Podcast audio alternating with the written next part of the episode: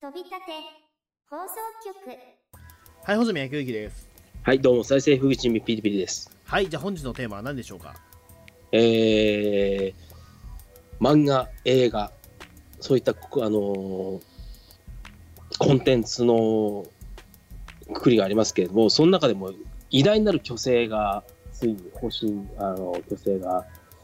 落ちた い落やちなんか、 なんか俺がそういうふうになんか言うと、なんかあれじゃん、落ちたっていうとなんか、なんかあれだけども、えスタンリー、マーベルコミックスが好きな人だったら、多分顔は絶対見たことがあるはず。えうん、漫画原作者として活躍された方ですね。はい、えースタンリーは、えーマーベルコミックの、えー大物であるわけですけれども、どちらかというと、日本で例えるならば、集英社の鳥島編集長、ああ、はい、あんな感じで活躍された方です、この方は。うん、まあ、わかります、ええでいわゆるだから、その鳥島編集長ってあれでしょだから、その、えっ、と、いろいろその才能発掘したっていう、まあ、鳥山明もそうやし、はい。他ね、えっ、と、なんだっけ、鳥山時代は、えー鳥島時代はなんだっけ他は。ドクター・ジャンプ、あられちゃんから、北斗の拳から、キまャあ、プテいンろ翼いろあもる、そうでしょだからいわゆるジャンプ黄金世代を作り上げた編集長でしょ多分そうですね。えそれと同様に、あの、スタンリーっていうのは、マーベルコミックスを、こういうメジャーラインに押し上げた立役者ですねえ。うんなるほどね、うん、ちょっとだからそのねえっとスタンリーっていうことじ人自体がね実はよく分かってない人も多いんじゃないかなっていう実際俺なんかはよく分かんなかったんですようん。例えばそのほら日本と海外のその漫画というかそのね、えっと文化って全然違うわけじゃないですかうん。えっと日本はその漫画家さんが一人いたら多分手塚治虫とかは、あの自分で話を考えて自分であのそのえっ、とえっ、とその、ま、絵を描いてっていうことをやるじゃないですかうん。なんだけども、えー、とアメリカの場合だと原作者がいたりしてうん。でさらにそこであのその作画スタッフが何人もいてみたいな分業体制だったりするわけじゃないですかでしかもそあののーキャラクターの著作権関係もその出版社が持っていたりみたいなねうん。いわゆるだからその、えーっとキャラクターを持っているのはその出版社でそのシナリオライターは別にいてさらに作画スタッフが大量にいるっていうような、そうですね。アメ超コ分ミ業の体制作っていう、り方っていうのは基本的にそうなってます。うん、だからちょっとねだからそういうところもあってスタンリーっていうのはそこのシナリオライターの部分に入る人なんですかねえー初期の作品でいうと、シナリオライター的な関わり方も非常にしてます。キャプテンアメリカとか、うん、実際に脚本を担当した作品もあります。うん、えーこの人のすごいところは、えーっと、まずね、この人、本来ね、あのーマーベル映画、あのーアベンジャーズとか、スパイダーマンとかもそうなんですけども、必ず仮面を出演してる、 この出たがりっていうのが関係してるのかわからんですけども、役者志望だったんですね、この人。あそうなんだ役者志望なんだこの人はい。いやそそれは全然知らなかったいやなんかそう僕あんまりそのねえーっ、とアメコミのものとかあんま見ないマーベルとも見ないんですけどもなんかスタンディがなんかそのギネス記録を狙ってるぞみたいな話はね聞いたことがあるんですようん。うんそっかね必ずどっかで出てくんだっけこの人必ず出てきます。それ目立つ方向で出てくんの結構いや、本当にさりげなく出てきますよ。ほう例えばどういう感じで出てくるんですかでも例えば掛け事をしている時にあのチップをさりげなく持ってこうとしちゃうせこいおっちゃんとかうんあのバトルシーンとかで「おおあれはなんだ?」とかなんか風がビューって吹いてきた時に「おお」みたいな感じの一瞬のシーンとかで仮面をシーンで出演される方がスタンリーさんなんですけどへええでもそれって例えばそのえっ、とスタンディーでみんなわかるんですかやっぱりうーん俺いや多分スパイダーマン俺全部見に行ったこうとんあるけど、スタンディー出てるって知らなかったっすよでも逆に言うと、マまあジで顔知らなかったからかもしれないけどまあ仮面出演ってねでも確かにいろいろあるじゃないですかうんあのー例えば、いえー、と角川映画の市川紺物は大体ほら市川紺が出たりするじゃ市川紺じゃねえやえっ、とあれだ、えー、と横溝選手が出たりするじゃないですかうん原作者でああいう出方みたいなもんなのかねそこまで目立ってはないんだけどね、本当に一瞬のワンカットでまあ、そうですね横溝選手はね最終的にすげえ演技が上手くなってねあのさあの最終作ではあの金田一耕助の石坂浩二とね対面であのなんか 10, 10分ぐらい話すシーンもあるぐらいですからね、スタンリーはそんなことはないですうんね。、多分横溝選手が究極の出たがりだったと思うんですけどもそうですねスタンリーだから基本的にそのワンワンカット出るだけっていうような感じなんですね、神尾出演ででもこういう遊びをする人ってあんまりもういなくなりましたよねでも多分ねうん。でしかもだってこのスタンリーっていう世界でもねそのヒットメーカーなわけですから でしかもそれを90超えてまでやられてたっていうのがとんでもなくあのだって亡くなったのは95歳でしょそうなんですよ。だから大養生ですね。もう大往生中の大往生ですよ95歳ですよだって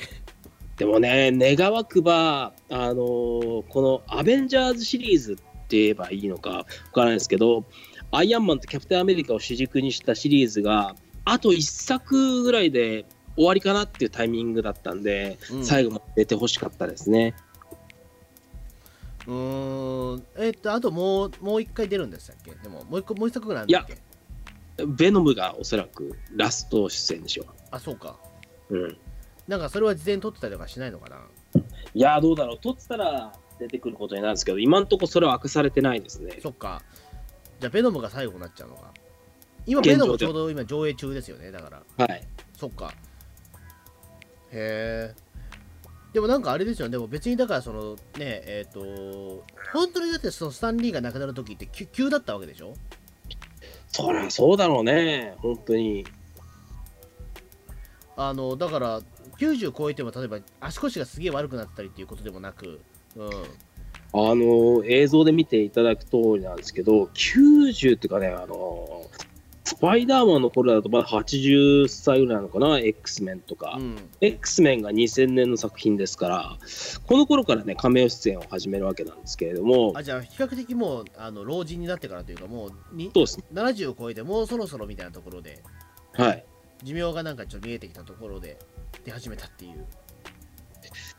もうね、あの仮面出演っていうのはあくまでファンサービス的っていうのか、うん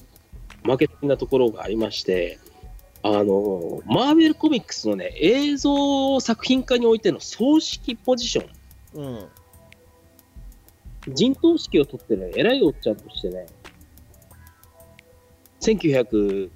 1990年代から活躍されてるんですね。なるほど多分マーベルコミックスの映画が、あのー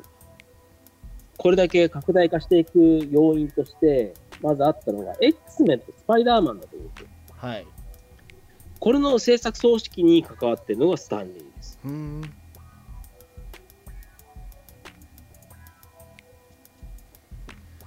そっかなるほどなうんですごいだからその葬式っていうポジションがまあむず難しいところではあると思うんですけども、うんでいわゆるまあ最、高責任者みたいなところではねだから言ってしまうとそうですだね。からその全部方向性を決める人っていうかはい。へえそっかまさにだアかップのドンとして存在した感じですね。ら結構だからねえーと最近まではそのまあ仮名出演するぐらいだからやっぱりいろいろねその映画の内容についても言ってたんだろうけどねうん。うん。そっか、なるほどな。うん。まあ、なかなかそういう人、まあ、95歳までやられた方って、まあ、例えば日本で言うと、例えば、えー、と柳瀬隆とか、まあ、水木しげるがまあそれぐらいまでしたけど、うん。でも多分ね、えー、と2人より全然上ですからね、柳瀬隆が94歳で、水木しげる93歳ですからね。で、やっぱり特筆すべきこととしては、柳瀬武さんとか、うん、あの、水木先生とかと違って、この方は絵を描かないんですよ。絵を描かないんだ。そっか、漫画漫原画作者だ原から、そうか作。者、編集者としてのポジションが高い方で、ええ絵はこの方は描かないんです。へえそれすごいねだからねまあまあな、まあ、まあ向こうのだからそのアメリカのねそのえっ、とまあ分業体制だったらそういう人も出てくると思うしけどうん。うんあれちょっとおいしんぼの原作者みたいなまあね、そんな感じです刈谷ね。哲みたいなうん。うん感じですね。そっかうん なるほどな。でも確かにそのね、えっとスタンリーっていうことに関してはそ、そもそも日本の場合だとそういったその漫画原作者っていうポジションがね、あのやっぱよく分かってないとこあるじゃないですか。まあ、小池和夫先生とかはたくさん、まあ、いらっしゃるはいらっしゃるんだけども、うん。やっぱり分かんないじゃないですか、やっぱそのどういう仕事というかね、その例えばほら、すべての生みの親だっていうイメージはあるんですよ、スパイダーマンも含めて、そのね、えーとうんいろんなアメコミコミックのその、ねえー、と実写映画のその原作者だっていうことは分かるんだけども、現実、どこからどこまでがこの人のかかってるものなのかが正直分からないというかね、こういう世界観で、こういうキャラクターでっていう骨組みを作ることがスタンディの仕事だったわけですね。だかうん、らスパイダーマンのまさにあの蜘蛛の糸のバーッと円形に貼られたものを体にべーっつけるような、ああいうビジュアルとか、そういう風な、あのービジュアル的な攻め方っていうのはスタンディの仕事ではないわけですよ。ああ、なるほど、スタンリーがね、やってたこととして、あの、やはり、あの、特筆して評価すべきことっていうのは、マイノリティってものをヒーローにするってことですね。うん、一番わかりやすいのはやっぱりスパイダーマンでしょ。はい、スパイダーマンは、あの、スーパーマンとかそういったものと違って非常に内向的で、自分自身に非常に、あの、自信がなく、はい、で自分のやることにも非常にあの疑念っていうかあの要するに自分のやることに自信が持てないヒーローはい、これはアメコミっていうかヒーロー業界全般において結構画期的なことだったんです日本では比較的多い話かもしれないけどね、もう先駆的にスパイダーマンっていうキャラクターを発表した当時においてはこんなになよなよしたヒーローっていうのは珍しかったあーんですもねそうか、でも、スパイダーマンもでも結局そう、もう40年ぐらい前の作品だから、うんは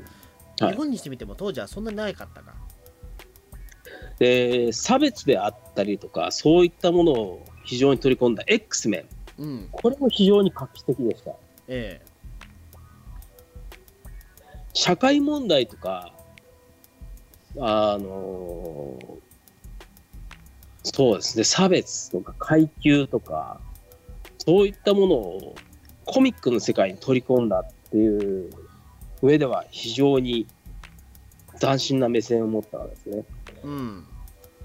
えー私が個人的にこの人の仕事の中でもすごいなと思うのは、デアデビル。はいはいはい。デアデビルは盲目のヒーローです。おすごいね、そんな、あ、デアデビル俺見たことないんだけど、そんな感じなの、デアデビルって。そうです。デアデビルは、えーあの目が見えない、うん、えー盲目の、あのー弁護士、マシュー、まあ、いわゆるマシュー・マードッうん、ク。彼が、えーコスチュームを包んで、あのコスチュームで身を包んで、まあ、まあ変身というのかな、はい。として戦う、バットマンみたいなヒーローなんですけれども、障害者がヒーローになるっていうのは、非常にチャレンジャーなことで、まあそうですね、だから、あの、座頭1ぐらいしかないですよね。座頭市よりもちょっとこれはさらに進んでるかもわかんないですね。障害を持ってるがゆえに強いっていうか、障害が逆に自分のアイデンティティっていうか、超能力者的な力になるっていう描き方は、多分デアデビルが初めてなんですよ。へえ、世界のコミックス史を紐解いていく、でこれはさすがにスタンディーもあの目が見えない人をこんなスーパーヒーローに描くっていうことは反発を得ないものかっていう不安もあったらしいんですけどもまあそうだね。でもね実際にそういう視覚障害者の人からあのファンレターとか「あデアデビルいいですね」うん、自分もデアデビルみたいなヒーローになりたいですみたいな声を反響をもらって非常に力つけられたというか励まされたっていう、ええそっかなるほどな。うん。でデアデビルは今現在ネットフリックスとかでまた一からオリジナルドラマシリーズを作られてたりしてアベンジャーズとか別途の系統でまたシリーズ発生してますねへえなるほどな。結構だから今そのねウィキペディアを見たらね確かにいろんな作品出てますね、うん、 これ全部だからその自分の原作者として関わそってれるはすごいですよ。へえ電話いっぱいしてます。というかあれですねだからあの今年なんか2018年ってめちゃくちゃ多かったんですねだからそう思うとブラックパンサーから始まって、うアベンん、ジャーズ・インフィニティ・ウォーもあってアントマンもあって、ベノムもあるっていう4作品出てるんですねで全部これスタンリー出てんのこれいやもうそんなのもうここ最近毎年そんな感じですよ。本当だ すげえなえだから念願だからもう何本も出てるってことになってるのがすげえなこの人何本も出て何本も制作総指揮をしてるっていう。へえもうだから年齢をやっぱ感じさせなかったんでしょうねそう思うとね全然腰が曲がった感じもせずにピンシャンと動いてましたからね。うんなかなかそういう人ってもうめ全体的に珍しい人ですもんねうん。へえそっかなるほどだなから実際世界で最も多くの作品が映画化されたコミック作家そしておよび仮面を出演した映画興行えー収入が世界一の俳優へえあそういうことかということでギネス認定をされたんですねすげえなそっかハルクはこれ警備員で出てたんだそんな感じで出てますよ結構結構老齢な警備員ですよね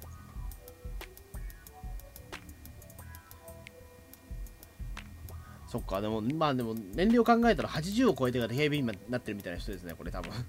うんまあでもそうか年齢が重ねることでどんどんできる役って少なくなってきてるのかもしれないけどねそう思う、まあねなんかあ仮れだ面出演は最近のアメコミブームに限ったことではなくてあのーハルクのテレビドラマシリーズこれも見たことないんですけどこれとかの工場長の役とかでええへええそれそれスタンリーが出てるの工場長でそうそうそうえ工場長って年齢じゃないでしょだってどうやってもまあそれはどの作品においても言えることではあるんだけどね。えマジで工場長 まあそれはねうんへえでもあんまりでも俺ってさその神尾出演とかってえスタンリーの部分がカットされるってことはないんですかでもそれってナイス。ないっすかいやほら例えば俺すごくそれ気になってるのはあの僕今でも忘れないんですけどあのほら、えー、とレジェンダリー版ゴジラあったじゃないですか2014年のはい。であれでさほら宝田明が、えー、と出演してるらしいじゃないですかはい。いや実際してるんですよあのなんかファーストカットはあの宝田明がそのなんだっけえっ、とそのなんかえっ、と旅客機のそのなんか、えー、と警備員みたいな役柄らしいんですけどどうやらねうん。えっ、とでそれでなんかあのえーなんだっけそのチケットを渡すやつくみたいなところを宝田明がやってんだけどもプロデューサー判断がそこ切られちゃってるからね上映作品ないんですよ宝田明の出演シーンがえー、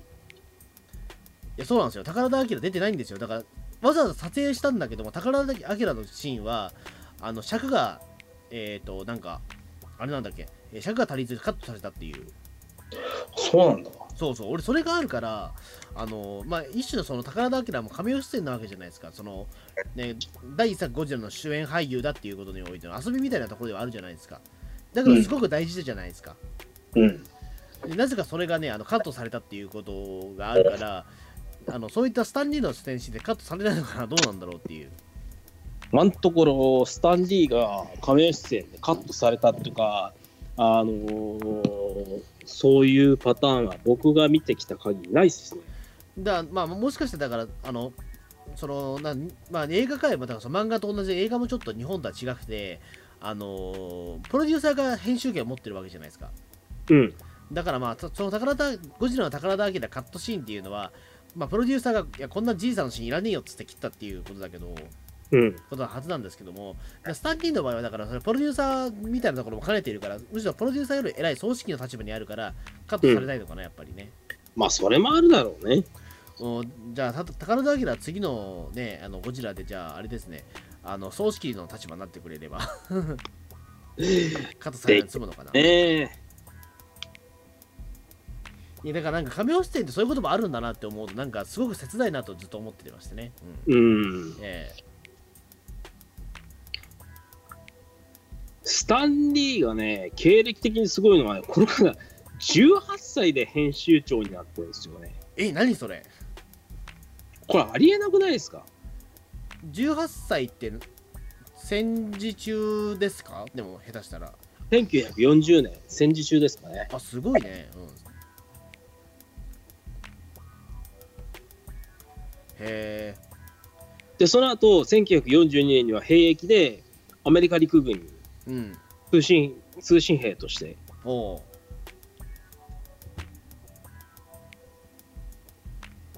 なるほどねうんあだからそこか今だからそのいろいろウィキペディア見ましたけどコミックライターとして知られると教育映画の脚本部に回されて訓練のマニュアルなどを担当したっていう、うんあでもそれはなんかあれですね柳瀬隆史と共通してるかもしれないね柳瀬隆もそういうことあるんですかいや柳瀬隆史はだからそのえっ、とそうですどこの柳瀬隆史は、えー、とい来年で100歳なんですけども、うん生きてればね、えーとうんだからその当時からすでにデザイナーとして活躍さしてたんでその戦前から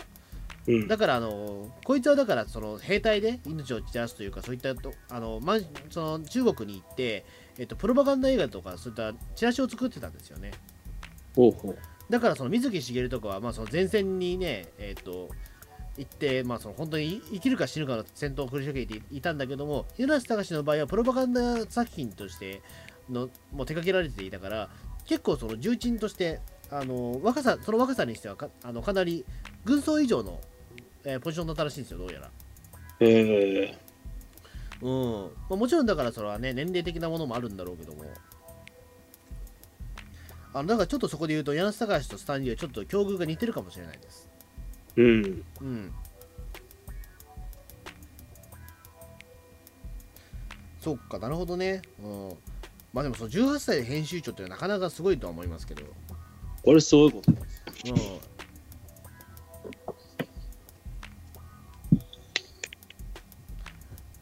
そっかでこれで次はあれかええ戦後ファンタスティック4とかうんスパイダーマンとかハルクソーとかそういったものを作ってるんですよねへえすごいもんですねそう思うとねまあその原作者という立場がねまあやっぱり日本ではなかなかその凄さが伝わらないところではあるじゃないですかやっぱりまあこのねあのスタンリーみたいに名前が知られて顔も出てって原作者って多分世界探してもそんないないと思うんですよね、まあそうですよねまあまあ自分からねそのなんかねえーとバンバン出ちゃうっていう人 もなかなかおらんですからね、ええうんええ。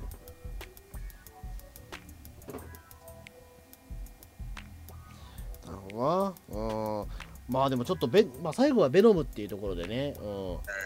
ちょっとあれでしたけど、ええももしかしたらでもアベンジャーズもう一作やってるかもしれないですけどね、出てるのね。もしかしたらね、撮影が済んでたら、それが遺作になるのかもわからんね。うん。あ、そう、あとスタンリーといえばあれじゃないですか、あの、えっ、と、日本だと多分スパイダーマン、東映版のスパイダーマンがあったじゃないですか。あれのインタビュー答えてる映像とかあるんですよね、なんか。はいはいはい。ええまあ、ぜひね、東映版スパイダーマンの DVD ボックスを持ってる方は、特典映像を見ていただきたいと思いますね。うん、だからあれすごいな、なんだっけ、えっと、だから、結構その東映版のスパイダーマン、結構最後まで見てらっしゃるんですよね。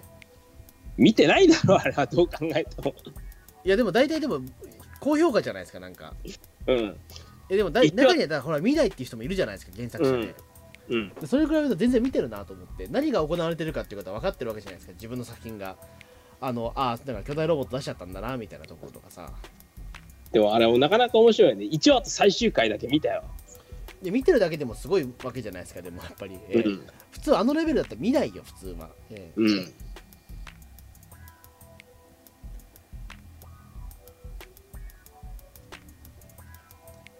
だからまあ本当にね、うん、スあのスタンリーね、うんまあ、本当偉大な方がお亡くなりになって、うんまあ、大往生なんだろうけどね。ああちょっとね95歳っていう状態で亡くなる方って珍しいねななかなかねいないですからねまあ普通に長寿だからそれはね、ええうん。だこれがだからちょっとまあ海外だけど、まあ、平成最後の大物になっちゃうのかもしれないなでも、うんうん。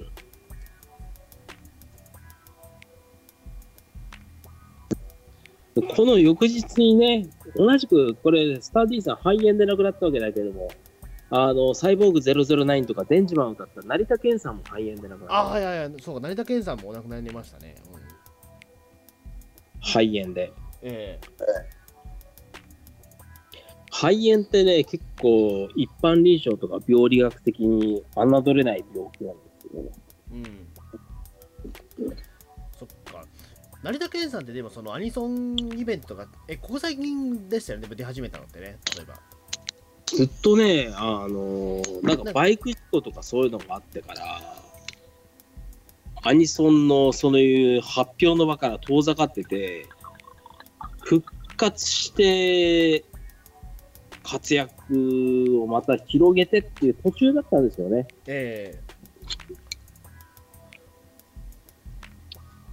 でも考えてみるとでもこの方ってでもそのアニソン歌手まあもちろん水木一郎さんとかねあの佐々木さんとは違って 2,、二曲しかないわけじゃないですかこの人ってでもうーん。 「009」と「電磁マンまあ2曲っていうか2タイト」ル。 2タイトルしかないわけでまあ曲数はもうちょっとあるにしてもねうん。 2作品しかないからねやっぱりそこはねうんだからそれ以外はどちらかというと有名なのって多分だからあれでしょキャラメルコーンでしょこの人は多分キャラメルコーン、そうそうそうキャラメルコーン。うん多分そっちの印象が強い人の方が多いんじゃないかな多分成田健さんは多分そうなのかなうん、いやもちろんだからコマーシャルコソングって名前がその歌ってる人の名前が出ないからねわからないことも多いけどしも、であとほらあの結構癖のある、ね、こ声の方じゃないですかうん。うんあの一回聞いたら忘れられないって言う言うんですかねうんうん。そのなんていうか美美声とはまた違う独特の声があるじゃないですかまあ、ハスキーというかね。あのスネ夫みたいな声って言えばいいのかななんだろう、うんなんでやねん。スネ夫いや俺でもマジであれなんですよ俺最初その高田美の聞いた時にスネ夫が歌ってると思ったもん俺うんえお思いませんでしたなんか吹きすさぶかいやそ映こだか画。ら俺気持ちひかれたさんが歌ってると思ってましたもんなんでやねん。いやなんか最初聞いた時ああそうかっていうねああ、そうか、じゃないよ。ええ あ気持ちきさんかみたいな007が歌ってんのかみたいな、ええでもちょっとだあのあんまりいないタイプの声じゃないですかあの声ってあれがいいんだよ。そうそうそう、ええでもあの声じゃなきゃやっぱりいけないというかねところもあったと思うしあの、うんで考えてみればだからその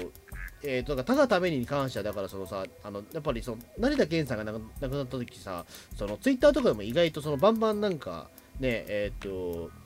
トレツイッターの上がトレンドトレンドに上がるぐらいなんかすごくなっててやっぱり「ただために」って名曲だなっていう感想が多くやっぱあったんですよね。うん。あのーまずだからその、えーとさまあ、まず夫人が豪華だといううん。その作詞作曲編曲まで至るまでが作詞がだから石ノ森章太郎で作曲が平尾正明で、まあ、編曲が杉山浩一っていうあの夢の,、ね、あのチームなわけじゃないですかすごいよね。なんでこんなあの重鎮が集まったんやっていう、ええしかもそれだってアニメソングですよだってしかもっていうでまたそのねあの歌詞のハマりっぷりもやっぱりすごいというかその石森章太郎の中でも一番多分作詞センスが一番あの発揮できてるんじゃないかというようなねうん。のもありますからねでそれにさらにねその平尾正明と杉山浩一が関わってくるっていうちょっとね今思うとそ結構な状況状態だったんですねとは思うんですよねうん。うんだまあまあまあ声まあだからね歌ってる人はねちょっと俺最初スネ夫かと思ったんですけど、ええ、あのね、僕、成田健さんのライブ行ったことあってね、あ本当ですかえあのね、エンディングのいつの日か。えええこれが泣けたら俺もう泣いちゃったもんだよ、普通に。原曲はだってあれですね成田さんじゃないですもんね確かあれあれはね、あの原曲ではコーラスであのコオロギ70さんが歌ってますね。そっか帰りたい、いつの日か。帰りたい、母のもとに。これ非常に良かった。シングル化してほしかったぐらいだね。あーそうですねだからそう思うとだからねえそういう時何歌ったんですかでもあの、やっぱり009のソングスナンバーと、うんデンジマン。そういうあのーか。まあ、2曲、2, 2, 2タイトルしかないのが本当残念なんですけどね、そう思うとね。あでもあのビーバーズのあのやつも歌ってくれましたよビーバーズって何あのこの方もともとはあのービーバーズとかそういったものはなんて言うんだっけジャンルがありますよねえ何ビーバーズとかなんつうんだっけビビーバーズがわわかんないです。ビーバーズなんですかビーバーズで一番映ってたのはあ、グループサウンズのことか。グループサウンズそうあー GS グループサウンズの売れっ子だったんですよ、もともとうんなるほどね。うん。そっか、でも、うん、なかなかね、うん、なんか今、ウィキペディアを見たらですね、あの、一時引退後に、えっ、と、笑っていいともにコーナーにしようとして出演してたっていう。えこれ本当なのかな俺見たことないんだよ。えうん。でも見たことあるって人はツイッターでね、つぶやいてた人もいますしね。いいともでも意外とね、そういったエピソードありますよ、なんか。ええうん。あのなんだっけ。えっ、と、なんか意外とその、えっ、と、もっと、もっとだからその有名な方が出てたりとかってことよくありますよ、でもなんか。うん。うん。そっか、ね、それは本当なのかどうなんだろうね。うん。そっか、まあちょっとね、まあ、えっ、と、成田健さんもお亡くなりになったし、スタンリーさんもお亡くなりになったし、えうん。ーうん、ちょっといろんなね、あの知ってる人がだんだん亡くなっていくなっていうのは、ちょっと残念、あの悲しいところではあるんですけど、うん。ええまあ、大体こんな感じで大丈夫ですかね、今回。まあ、時事ネタというかね、はい。コミックあス、アニソンと、、成田は健さん、あとは、あれ、ハウスやってるんだ。そうだ。ハウスうん。あの、大林信彦のえ、そうなのイメージソングだけど、え、それ聞いたことないな。あの、結構カルト曲っすよ。うん。ええー、でも最ー初、聞いてこれ、スネ夫だと思った。 でも、ええー多分成田県ベストにはそれ収録されてないんじゃないえかな。されてないかもしれないな、でも確かに。ううんん。あんまり聞く機会はないけど、確かに。えこれハウスの2人。えハウあ、スそうアそイうそう、ドルそれそれそれ。うん。俺聞いたことない。